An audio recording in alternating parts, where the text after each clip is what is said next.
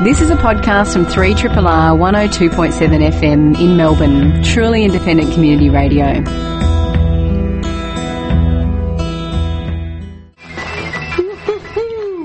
Happy Sunday, wonderful Triple R listeners.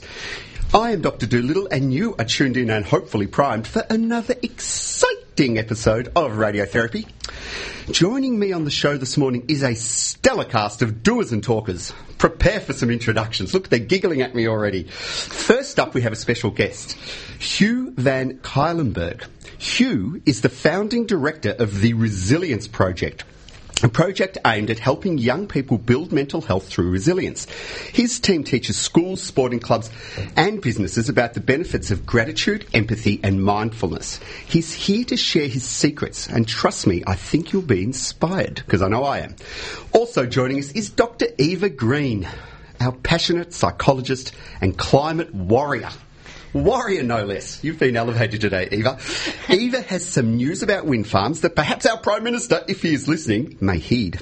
I suspect he is listening. I mean, he must. What else would he do on a Sunday morning? Plus, being a mindfulness fan, she's jumping out of her skin to chat about resilience. And as if that isn't enough, we also have Dr. Malice, complete with his smooth voice and deep wisdom, or is it the other way around? Deep wisdom and smooth voice. I've got it wrong. He is going to give us the latest on how we can build resilience into helping those who have suffered trauma. So he's going to take it a step further. Somehow he's also going to segue this into chat about his beloved Hawthorn Football Club. But don't fret. if he gets out of hand, we'll mute his microphone and play the Collingwood theme song. So it's a win-win, really, if you think about it. Now, if you have comments for us, message us via our Facebook page, Radiotherapy on Triple R. Otherwise, sit back and relax and let the show begin. Good morning, everyone. Who will we start with? I reckon Eva. Thank you. Gave you a fright. I told her a You quick did. Eva. You did. How are you, Eva? I'm fabulous, thank you. How are you? Good. Haven't seen you here for a little while. No, I've been busy. I know. Getting I know. married. Getting married. I was wondering if you were going to Oh. say. I didn't want to out you on air. I don't like to out people who've got married. Really? No, no, because it's you know you've, Uh, you've got to out yourself. I guess so. No, it was a it's a fantastic day, and I've been been succumbing to wifey duties like baking my first casserole and uh, doing doing the husband's washing. I haven't done that Oh, before. so- really? no, I'm just God, come on, feminists, get on the phone. I was going to say this is going to start off in a major way with a theme here. and Dr. Malice, over to you. How are you, man? oh, look, after three wins, what can you say? Three and uh, wins. What, what am I Started referring already. to? What am I referring to? Three wins. I don't know. First time in the season, Hawthorn have actually got strung, stringed three wins together after the first part of the season, on, off, on, off, on, off, on, off. You didn't think you could win two in a row. I'm going to let you come back to football because I want to say hi to Hugh first. Hugh Van Cuylenburg, how are you, man? I'm very good, thanks. Can, and, and can I just start by asking the question: Who thought of the name radiotherapy? It's, it's really It's good. a ripper name. You know, this show's been going, oh, God, over 20 years now. And it started with the group who was still part of it. You know, we rotate through different panels each week now, but it started with this original group with Malpractice, Dr. SK. I've forgotten the others who were the originals. But one of they, and they originally Retina, sat- Retina. Retina was an original. And they originally apparently, there was a little segment on Tim Thorpe's show in the morning early, I think, and then it, it grew to this. And they originally sat around practicing and workshopping it all. And they used to virtually script the whole show. So they used to have it all written out beforehand, and then I'll say this, and then you'll say that. And they practiced talking into bananas, so the story goes. but the rest of us joined years later. I joined about oh, 12 years ago. How long have you been with us, Malice? Uh, since the mid 1990s, so Right, so- oh, you're getting on. approaching, is that 20 years? So you must have been, you can't be far after it started then. Well, I, we already had microphones. I, we gave up on the bananas. Really? Yeah, yeah. It was this sort of Edible thing. microphones. Yeah, no, so it's been going a long time. So, you know, now if you want to go back to your football, you can. But, you know, let's seriously, No, I, let's- I think we're going to have to put a time, time out because I'm filling in today largely for the wonderful, oh my goodness, I've got a mental blank on, on, on our regular host's name, who's normally here, who's had Dr. a baby. Autonomy. Autonomy. I was, didn't want to call her by her, I knew her real name. Oh, I yes. couldn't remember her other name. And now there's a baby autonomy. Yeah, So I don't know what happens to the original autonomy when you're a mum because then you've got a, a two-way Yeah, no. sort of. Deuteronomy? I don't know. What Deuteronomy. comes autonomy? and so, can I ask? Go, and and can I also ask what's with the nicknames? I, I, I, sort of thought of one for myself. I didn't really come up with one. Is, it- is this something to do with professional kind of when you're on the air? You don't. Well, Dr. really- Malice came up uh, with the producer, actually, Retina, who said you can't use your uh, real name because of professional ethics that uh, you just have to have a pseudonym. And so I Yeah, gave right, an okay. anecdote Yep. uh, of a, a little boy who was asked. I asked in a session, "Do you know who I am?" And he came up with, "Oh, you're Dr. Malice." And uh, and I said this story to Retina, and she said, "Right, that's the name you're going to be stuck with." That's the, you know the only problem with your name too, Malice, is it is virtually the exact opposite to who you are. So, like for example, when Hugh was coming on today, he said, "Oh, what are their nicknames?" And I said, "Dr. Malice," and he said, "But don't worry." And you know, and I have to say this every time, but don't worry, he's not like that. He's a good bloke. Right. You know, we so- all have our dark side.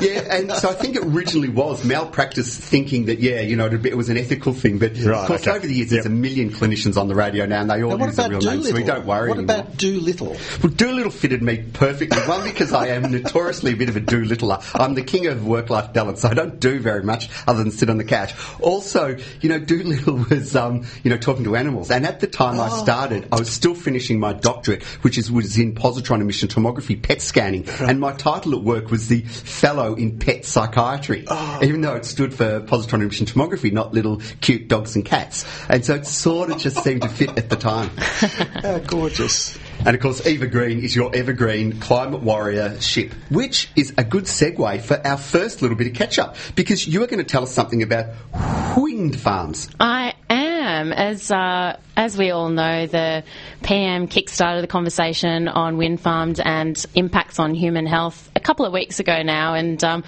I was. On the one hand, quite pleased that he was bringing health back into the public arena. It's great to be talking about health, but obviously, on the other hand, his statements were uh, based on a lot of misinformation, and that's had a huge ripple effect in the media. Thankfully, a lot of people have come out and um, reported all of the reviews that have already been done on wind farms and the impact on human health. And so I thought I could put that issue to rest a little bit. Didn't feel so compelled to talk about it on radio today until I read in the newspaper, I think it was The Guardian, on Thursday and then also on Friday in The Age, um, that this drama is continuing. The, there was a leaked letter from the Environment Minister, Greg Hunt, listing all different ways that the government could monitor wind farms.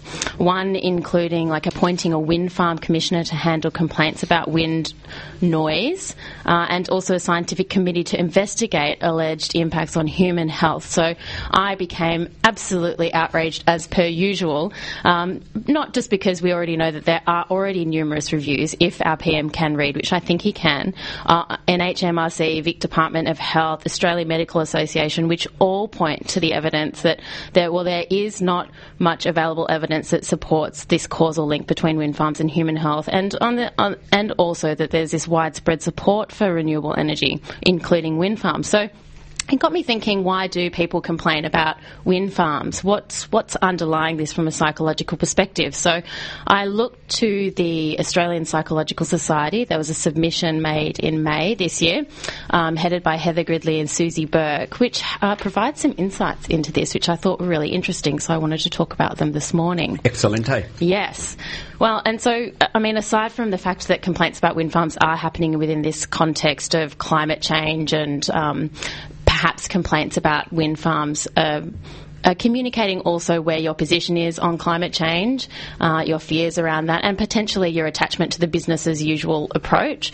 Uh, putting that aside for a second, uh, there was three key kind of areas that I thought were interesting. And the first was that uh, opposition to wind farms might be considered what they call a place protective action. So often we become attached to our community where we live, uh, and this part forms part of our identity. So when changes are proposed, whether that be you know, a new telephone pole, a community hall, a mining extraction, or housing estate, if we see these uh, changes as threatening our sense of place or weakening local character, then we're likely to oppose the change. Is that another way of just saying we're conservative? At the end of the day, you know, all things being equal, we'll vote for things staying the same.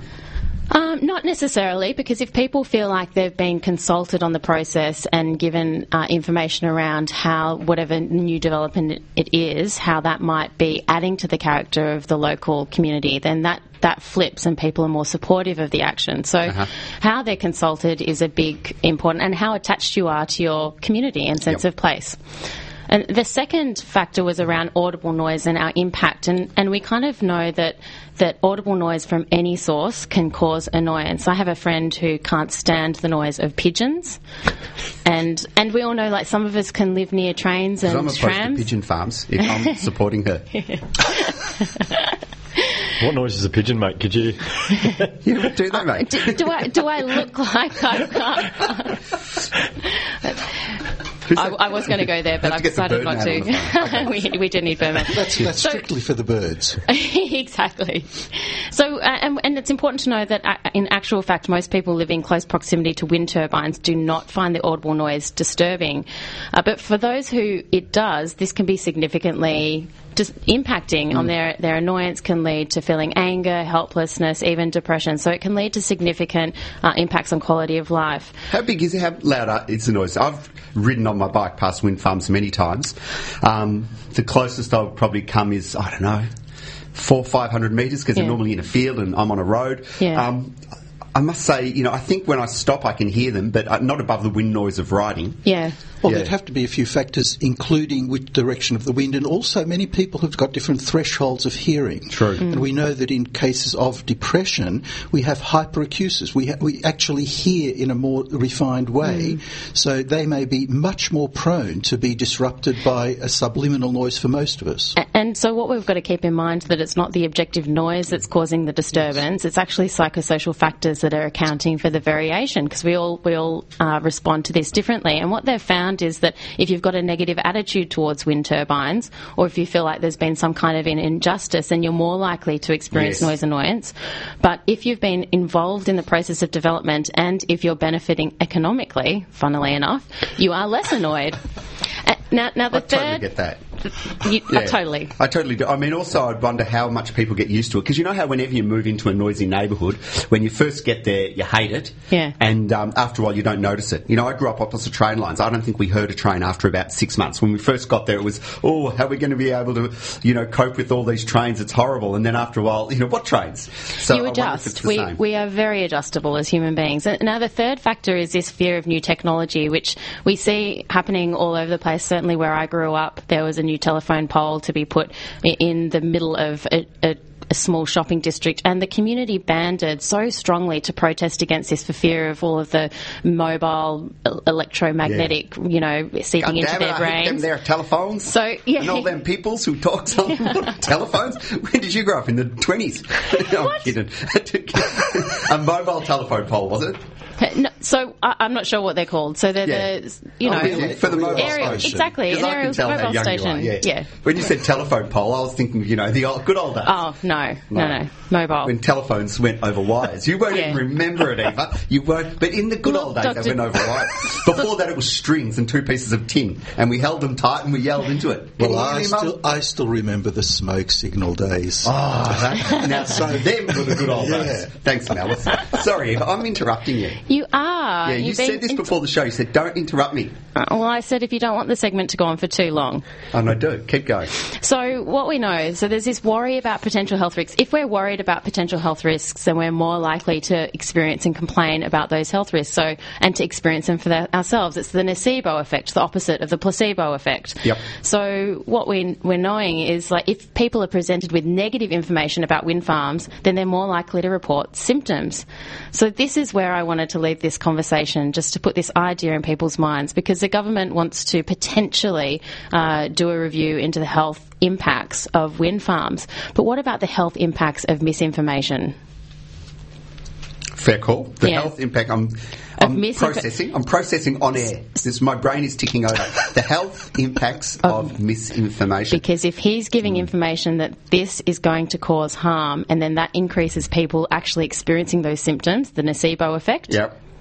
I'm with you. And, and also that, though- potentially my blood boils every time he does engage in misinformation. The stress that I'm experiencing, along with the 65% of other people who, according to the new Lowy polls, have are supporting, you know, significant action on climate change. I'm sure their blood was boiling as well. I'm with you. And whilst I totally agree that there are health impacts of negative information, you know, you wouldn't want to not bring out the negative information just because of the health effects. Because the last thing we want, especially from this government, Mm. is suppressing any more information. We're already suppressing information Mm. on asylum seekers. We're already suppressing information about all sorts of things that are going on, like Mm. these fair trade deals. The last thing we want is, you know, I'm so sorry about that, but I get where We you, what you're saying. Accurate information, not misinformation. Correct. Yep. Well, I think it ra- raised the question of what is the difference between information, fact, and propaganda. Because information is, in a sense, a sort of a, an energy of what we're on about. Facts are hopefully something that, uh, and, and all of the above, I should say, have nothing to do necessarily with the truth. So it is a complex issue, and unless we have a debate, and I think what you're anguishing about, and hopefully blood doesn't boil too much, but keeps it at a sort of simmering level, is that this is part of the process of getting to the truth. And seeking truth is no easy task. Um, Absolutely. yeah. You're listening to a podcast from Community Radio 3RR in Melbourne, Australia. Our special guest is the um, is Hugh Van Cuylenburg. Hugh has been working in education for over 12 years. He started out as a primary school teacher and then he moved into a position with Cricket Victoria as a development um, facilitator working with disengaged adolescents. Um, and that he says in uh, his bio that the highlight of his teaching career, however, was some time he spent in the north of India volunteering at an underprivileged school in the Himalayas. And it was here that he started thinking and working with the idea of resilience. And since that time, he's returned to Melbourne and started his own program that initially began in schools and now also moved into sporting clubs and uh, bus- the business sector called the Resilience Project. And uh, if you get a second, jump on the internet and have a look at the Resilience Project. It's easy to find if it's, you know, it's a .com.au, so it's dead easy. And uh, it, it's just fantastic, all the stuff they do. And it's also quite inspiring, a lot of the videos on there, and especially some of the messages from people who have been part of it. And you'll see that he's been uh, throughout schools in Melbourne. So, um, Hugh, g'day again. Thanks for having me. Thanks for coming in on Sunday morning. It's always a bit of a uh, challenge in this cold weather. So why don't you start the ball rolling by giving us a bit of, of, a, of an idea of what the Resilience Project's about? Yeah, happily. So it all started for me in India uh, back in 2008. It was the first time I'd ever been there, and I ended up uh, in a school uh, which I was going to go and visit for two weeks up in the Himalayas, uh, up in a desert community, no running water, no electricity. And I remember teaching a young boy uh, who's a nine-year-old in grade three, and I remember at the time thinking this boy is the happiest person I've ever met, which I thought was extraordinary considering where I was and how little he had. Uh, and on my last night in the community, or what was meant to be my last night in the community, I, I was walking through the little village. Everyone lives in mud huts to go and say goodbye to one of the other teachers, uh, and, and I remember seeing this uh, this boy sitting literally in the gutter, unfolding a cardboard box and pulling it over himself like it was a blanket. Uh, I didn't realise um, how tough this kid's circumstances were. Um, this is literally a kid who sleeps in the gutter, and my my first int- uh, my, my first observations on him was this is you know one of the happiest people I'd ever met. Uh, I went back to the little mud hut I was staying in um, uh, that night, and I spoke to the principal who I was living with, and he said, "Yeah, a lot of the kids from this community are just like that." Uh, and I couldn't sleep that night, uh, and the reason I couldn't sleep was I was thinking about my sister, my younger sister Georgia. When Georgia was 13 years old, she was diagnosed with anorexia nervosa. Uh, and she was absolutely ravaged by that for the next 17 years. She didn't really start to recover till she was 29 years old. Uh, and I remember lying there unable to sleep thinking, how is it that this kid who, who has uh, literally doesn't have a roof over his head, uh, you know, doesn't have a family. How is it that he's naturally very happy? Yet my sister, who grew up in Melbourne, loving family, really nice home, uh, we were very well educated. How is it that she struggled with happiness yet this kid doesn't? Uh, and then when you look at this, and then I was thinking, uh, I remember thinking, you know, I, you know, I really don't think I can leave this community till I find out what is it that this kid does that my sister didn't do. And not just that, I mean, it's now one in one in five adults will suffer some form of mental illness in Australia. One in one in four adolescents, 16 to 24 year olds, and now they've found recently one in seven primary school kids in Australia is currently suffering from some form of mental ill health. In the year 2013, 54 primary school kids took their own life. 54, uh, and I was lying there thinking, uh, I need to find. And now in this community, it was closer to one in 85 people that have a mental health problem. This is a community that have no running water, sorry, I should say mental illness, um, and no running water, no electricity. So I decided that morning not to leave. I decided to stay and ended up staying for about half a year in this community. Um, and I made observations on what was going on there. And, and when I came back to Melbourne, very inspired by what I'd seen by this kid mainly, um, I remember thinking um, I need to learn more about this because I had my observations to go on, but there wasn't too much more than just my observations. So I went back to uni, did my postgrad studies, and, and looked very closely at adolescent and child wellbeing, mental illness and mental health. And I remember nearly falling off my chair the first lecture I went to, where they talked about you know what the research is now screaming at us that we must start doing uh, in Australia is what I watched this kid do every single day, and those three things are very simple. He practiced gratitude, uh, he practiced empathy, and he practiced mindfulness every single day. And, and I don't know. I think he learnt this instinctively. I don't know where he got this from, but he just learnt instinctively. But these are the things that matter. So I guess take us through each of those. Yeah, So how do you? So start with maybe Well, gratitude. Yeah, well, let- me just uh, um, on, on just on that story. When I um, when I came back to Melbourne and I, and I and I looked at the research on this, I thought this needs to be taught in schools. And I understand that the school, having been a teacher, the curriculum is packed at the moment. So I decided I wanted to take this out to schools very naively and very ambitiously. I started the Resilience Project and just started knocking on principals' doors, saying, "I want to come and talk to the kids about this kind of stuff." And I'd say, "You know, who are you?" And no, you know, thanks, but no thanks. Uh, and it took a while to you know to get going. But four years later, you know, we've, we're 250 schools around Australia, and, and it's it's been an amazing journey. But um, I'll, I will walk you through them all. Um, uh, gratitude really simply is paying attention to what we do have, not what we don't have. Yep. Uh, and this kid taught me that because every time he saw something he was grateful for, he would point to it. And he couldn't say the word this, he couldn't pronounce the th. He, he would point to something and say, "Sir, look, this, this," and then, and what he would do. I remember him pointing at his shoes that he'd put on after class, and, and his toes were literally hanging that far to the end of his shoes. Um, his, his shoes fit him when he was in prep. He's now in grade three, but he'd point to his shoes whenever he'd put them on and say, "Sir, this." This and what he was saying was, "How good's this? I've got shoes. You Yeah. know, he's only got one pair of shoes. They don't fit him, but he was thinking, I'm so lucky to have these. Uh, we in Australia are seven times more likely to notice a negative than a positive. We get sucked in. We, we are so easily seduced by the negative, and yet this kid here taught me that it is so important to pay attention to what you do have, not what you don't have, and, and which is what gratitude is. Why do you reckon anyone? Why are we so obsessed with the negatives? I mean, I've got my own theory on this. Well, I, but what, do- what do you guys I, I think I think we have our ancestors to thank and, and, and blame for that because back in the caveman days, you know, it paid attention to pay attention to the you know the negatives because there were threats on our lives. If there's a rustling in the bush, Fair call, well, you need yep. to pay attention to what it is. But times have changed; we don't have threats on our lives like you know like we used to. So, um, so I think it's partly to do with that. Um, but I've found that people who, out of survival, need to know this stuff have learned, you know, have taught themselves um, that, that paying attention to the positive um, is more important. Now, as I say to school kids, you can't walk away from this session and say, right, I'm going to be more positive. You need to practice it. And how do you practice it? You practice gratitude. How do you practice gratitude? I very simply say to kids, I want you to write down three things every single day uh, that went well for you, or three things that you're grateful for. Um, and they keep their own little journals, which we give them. Um, and and So you build it as a habit, essentially. You get do, yeah, br- you do. Bring it into their everyday life so Yeah. that they're looking for things and once they start doing it, it'll, be, it'll become natural and they won't need a diary eventually. And, and it is amazing what you see when people do this. It's meant to be. They say after 21 days, you, your, your brain starts to scan the world for the positives. Your mm. brain literally changes. But after six weeks of doing this, the side effects of the, I shouldn't say side effects, is the wrong word, but the impact of doing this is, is, is extraordinary. It's, mm. it's things such as you're less likely to get sick. You're, you have more energy. More, you, you know, you're more attentive. You're more alert.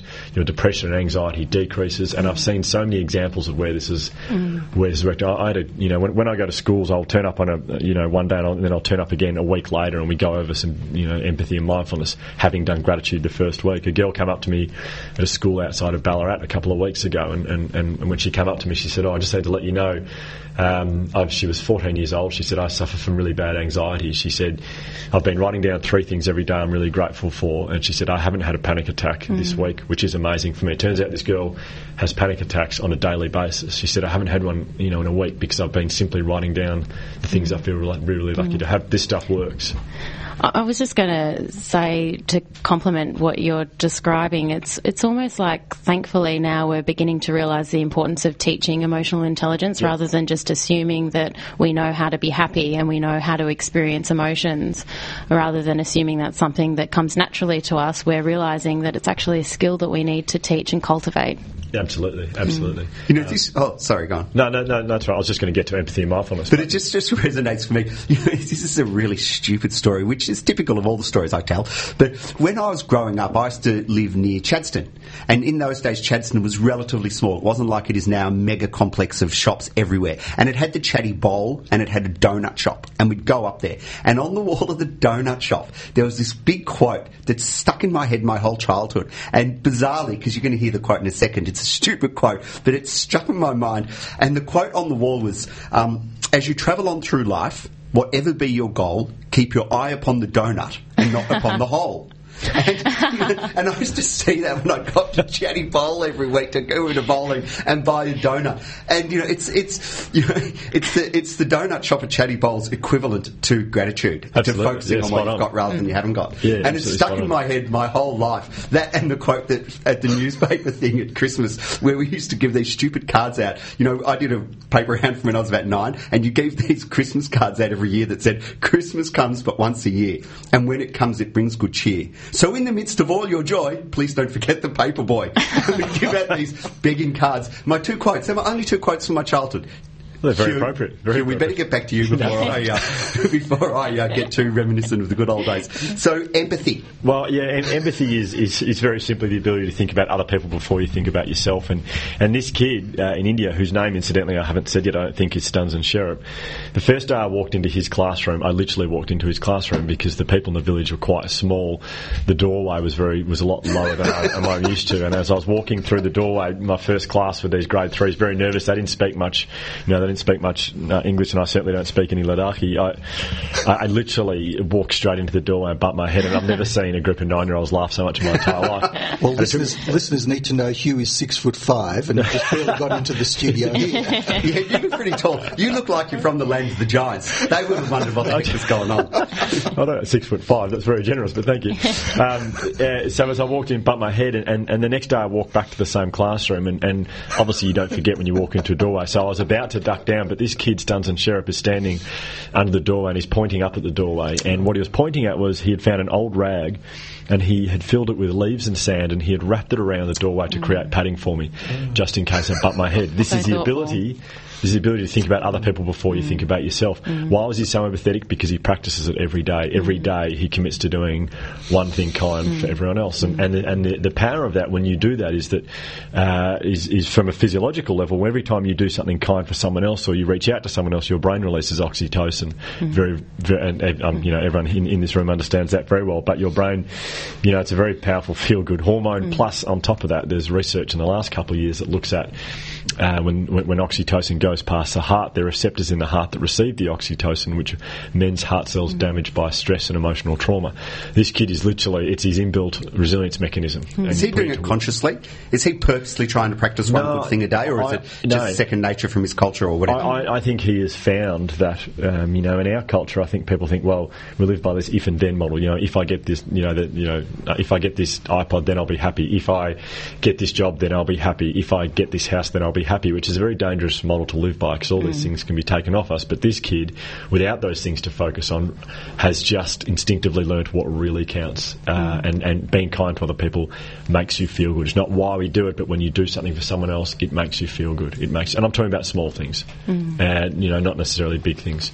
Uh, I'd just like to underline that in the world of scheme of things, what he did as a little boy, in fact, was very major because he presumably saw your shock and awe as you walked into the post and hit your head.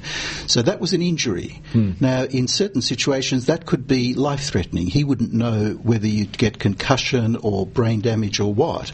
So he just saw the pain. Hmm. So, from his point of view, response, it's yeah. a natural response to seek out to save your life in a way. It's a real instinct, as you say. And look, I've been teaching in schools for, for eight years in primary schools, and I could tell you now, if I walked into a door in a primary school in Australia, uh, it would be very funny, like it was for these kids in India. But I, I'd be very surprised if one of the kids had fixed padding to the doorway the next day when I walked in. Uh, so that that was incredible.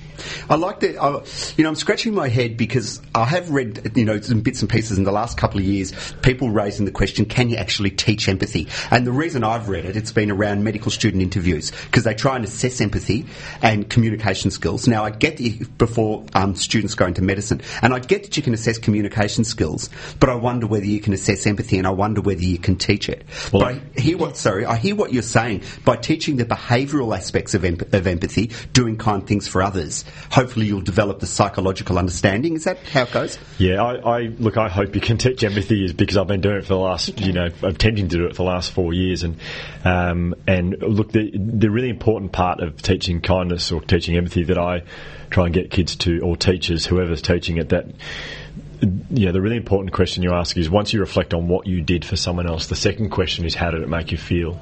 Uh, and when the answer is, and it always when I say to the kids, how did it make, in fact, I'll give you a great example from the Melbourne Storm. I've been doing a lot of work with the players at the Melbourne Storm, and I've been talking to them about, em- about empathy. I said to them all, boys, uh, you've got uh, a week until I'm back, and in that week I want you to do something kind for someone else. And I went back into the club and I said, uh, who can tell me what they did as an act of kindness? Now, if you think I'm big, these men make me look like um, a pygmy. Th- These men are enormous and they're quite intimidating looking guys.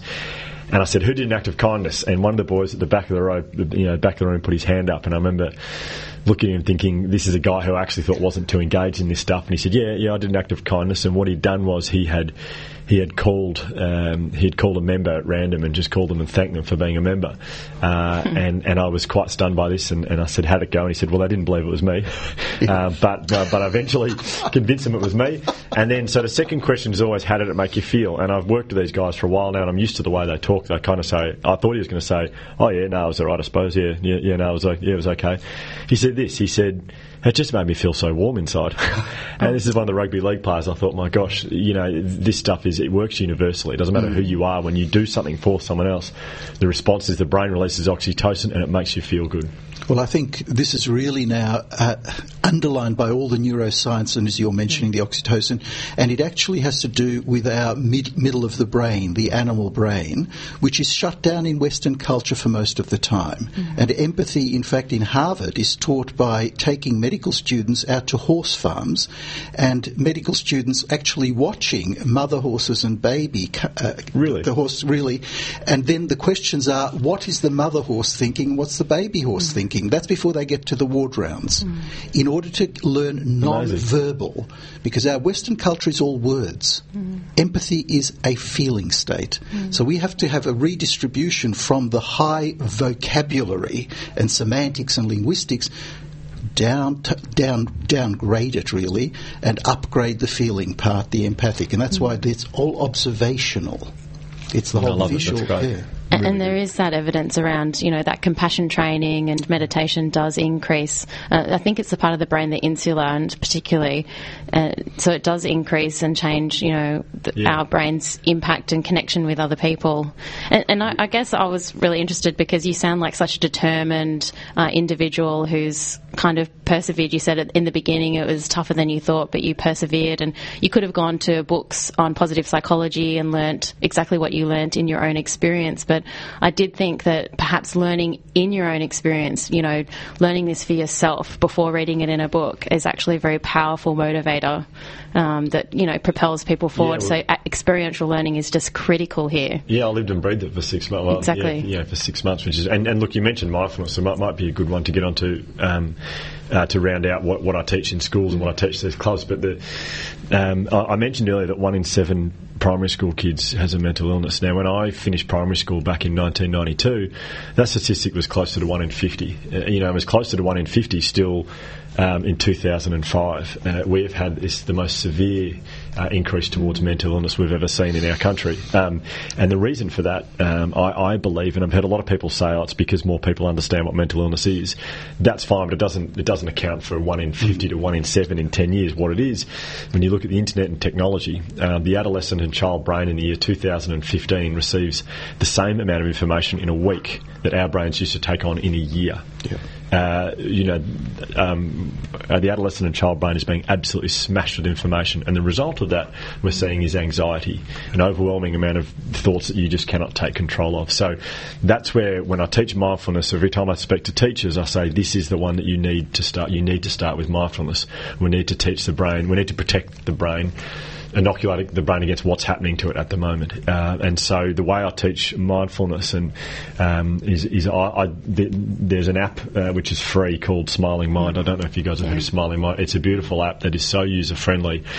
Uh, it's it's meditation, but I don't think the kids at school even realise it's what they're doing. Um, it is, it's it's it's called mindfulness training on the app. Uh, and they just listen to it. Now, I've, I go, I introduced this to the Melbourne Storm boys, to the Collingwood Football Club, to the Hawthorn Footy Club, um, and again, a bit nervous about. You know, schools love it, but I was nervous about how's it going to go here somewhere like the Melbourne Storm.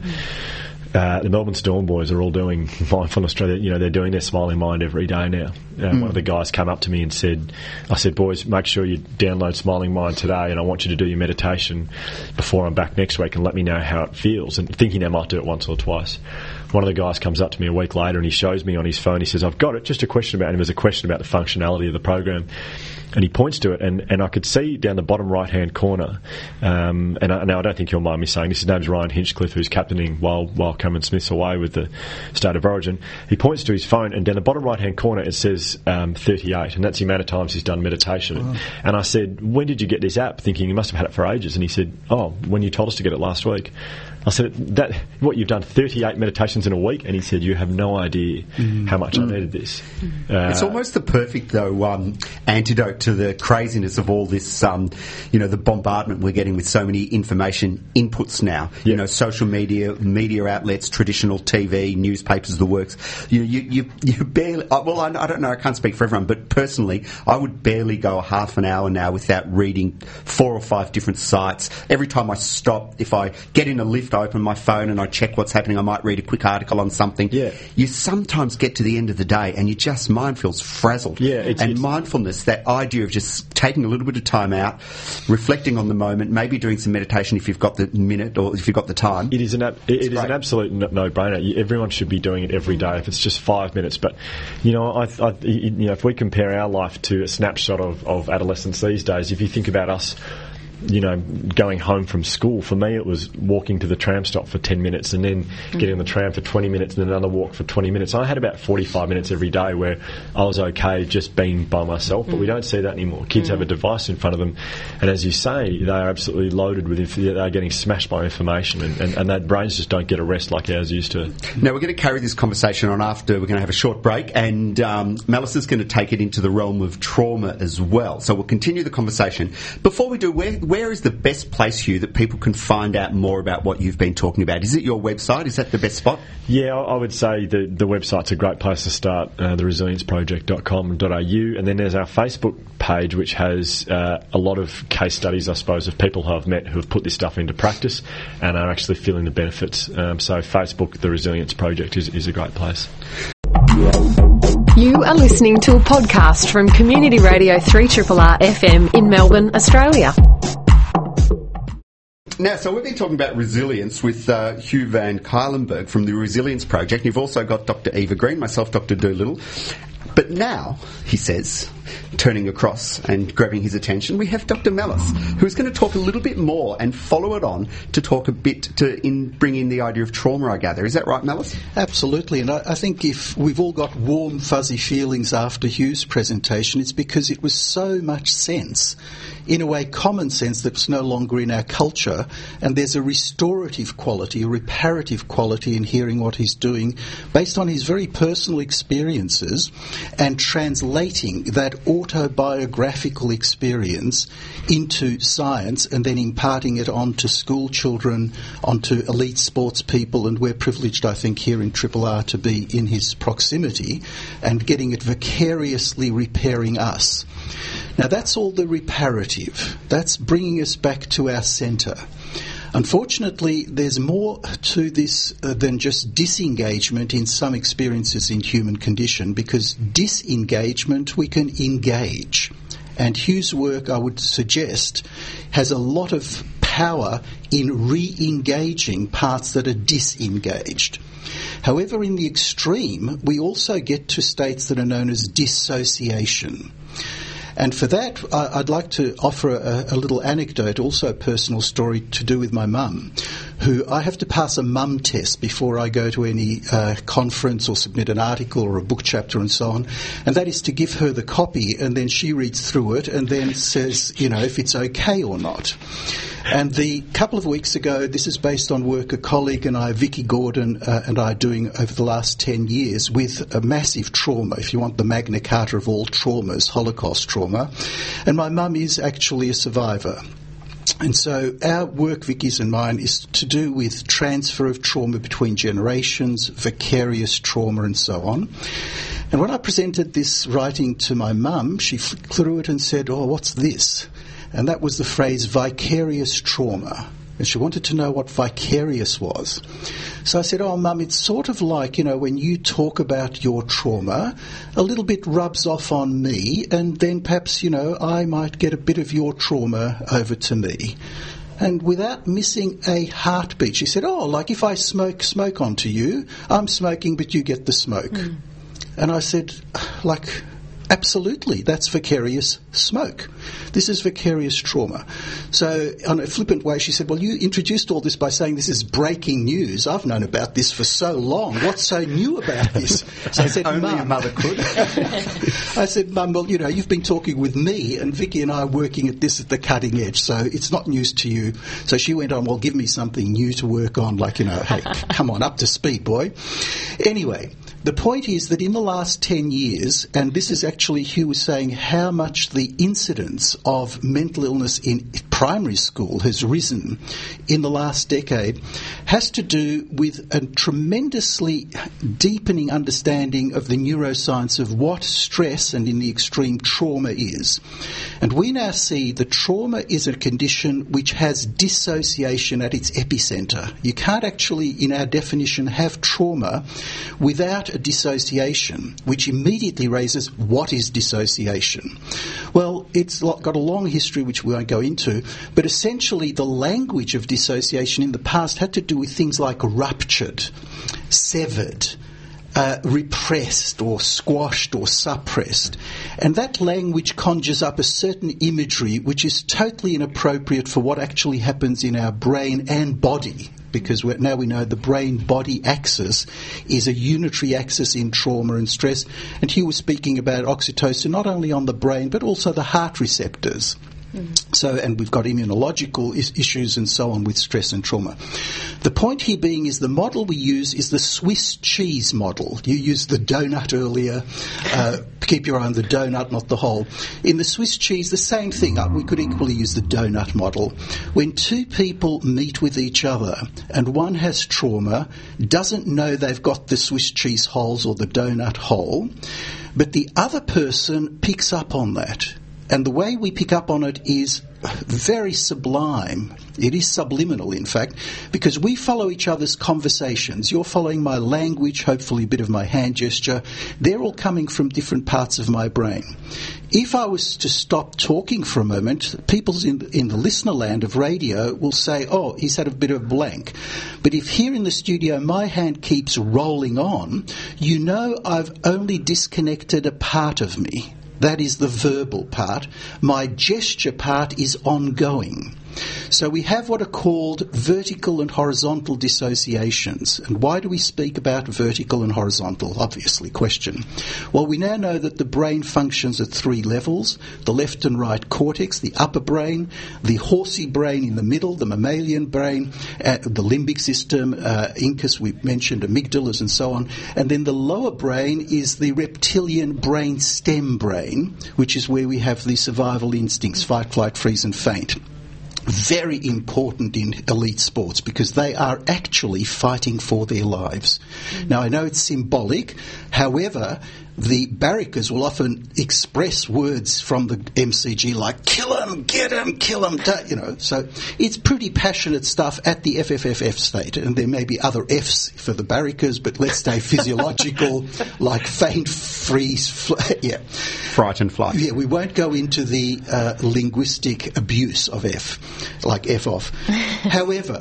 The question then comes: This is all dissociation. Fall over, fumble the ball. Fumble, of, yeah. What else? could- Yeah, Hawk, I don't know what you were thinking. Yeah, Hawk supporters only talk about fumble.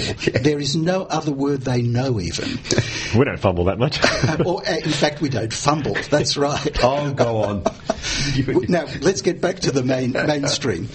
The important thing about dissociation is, as I mentioned, if you meet two donuts and they resonate with the whole part, or two Swiss cheeses and the holes in it, then you have an experience called dissociative attunement. Now, this is really something to grab our heads around because you're actually attuning to a space. Around the donut is the donut, and that's the language. It's Are you the- talking about two people who have suffered trauma meet? uh, I'm talking bring- about one who comes to a therapist, Yeah. and the other one vicariously will develop a whole. They will Right. become a donut, even if they were a full loaf of bread or whatever the pastry is in donut. Really hungry They all will of a de- sudden. they will Breakfast time. They will develop a hole in the process of dissociatively attuning to the trauma sufferer. So the therapist. As in an empathic response? And that now exactly that is precisely it. We've always thought of empathy in the past as the positives, like do kindness, feel for their pain. Here, dissociative attunement is you feel for their space. For the emptiness, the abyss, the unworded, the non wordable. And that dissociative attunement is the beginning of the possibility of repair. Hmm. If you don't track the dissociative attunement, you don't know. This is now talking from the therapist position. Mm-hmm. You track yourself really from top to toe. Am I thinking straight? Am I feeling straight? Is my heart racing and I don't know why? Am I losing a bit of conscious awareness? And the acronym here is BASK. We bask in dissociation. Behavior, affect, sensation, and knowledge. These are the four things that we dissociate in. Mm-hmm. Our behavior, so we can get actually frozen listening to someone who's traumatized. In affect, we can feel panic but it's preceded by dissociation. Sensation, we can actually go numb and st- stop feeling properly. And knowledge is we can lose words, sentences, and have thought block, what's often mm. a characteristic of schizophrenia and other symptoms. And if we don't know the BASK, B-A-S-K acronym, is the hole in the middle the dissociative attunement, we then don't have the chance to repair it. If we do recognize it, we then, instead of going ourselves as therapists into deeper dissociative states ourselves through empathic fatigue, vicarious trauma, secondary trauma, there's a lot of language for this, but essentially it's the same physiology.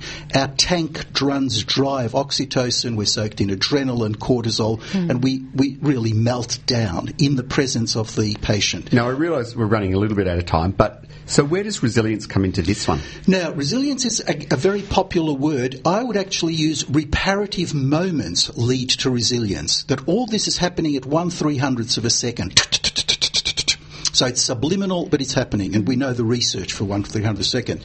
You get a hundred thousand of these seconds, and the person bounces back, and they're ready to go for the next goal. They're ready at the end of the season to fight the grand final if you're Hawthorn, and you come out two years in a row because you coach them. Yay, Hawks! now they would be called resilient. In fact, they've had Time so many the microphone and put on the Collingwood theme song. Da, da, da, da, da, da. Go on, sorry. Right, now this is in fact where they have had abundant millions of reparative moments. The, the app that Hugh's recommending to them, mindfulness, whichever team's onto mind, mindfulness, they've got reparative moments going on. The fellow you mentioned, 38 moments in a, a mindfulness in a week. Wow, I want Hawthorn to do that 138 times. Yeah? Because they are repairing the vicarious trauma holes.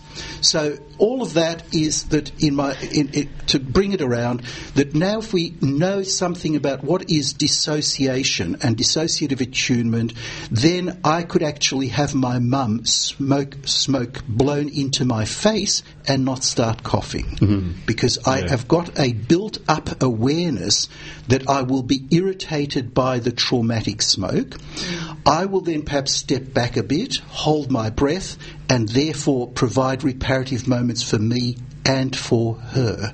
And so this is our 10 year study Vicky and I are doing presenting work on this, and this is where it takes disengagement to the next step to dissociation. Calm We've the had to- hawks. We've had to fly through that a little bit. I'm sorry, uh, Malice, but that was Good finish, and- though. Yeah, it was a good finish. It was a good finish, Strong except finish. for the g- calm the hawks. Um, Hugh, thanks so much for coming in today and Pleasure. talking about the Resilience Project. Pleasure. And uh, we'll put the links up to the Resilience Project's website on our Facebook page, Radiotherapy on Triple R. Thanks for having me. Um, and uh, it's been great to hear about it. Malice, have you got when is your next Hawks game? That your beloved Hawks are they this weekend or Well, next they, weekend? they played last Thursday, Oh, so they? they've got a, a week away now. Oh, so you've had a win and you can bask in the glory and have Now, the Bask. B-A-S-K. You can't Bask. go on too long. We've only got 10 seconds. Bask in no the more glory. Hawthorn. I've just associated with all this football talk. Oh, no, I don't blame you. And um, Dr. Autonomy would be going berserk if she's listening at home, letting all this football talk get onto her regular show. Um, I'm Dr. Lu- Doolittle. I look forward to meeting you all again next week on Radiotherapy. In the meantime, we're over to the scientists at I. This has been a podcast from 3RRR 102.7 FM in Melbourne. Truly independent community radio. Want to hear more? Check out our website at rrr.org.au.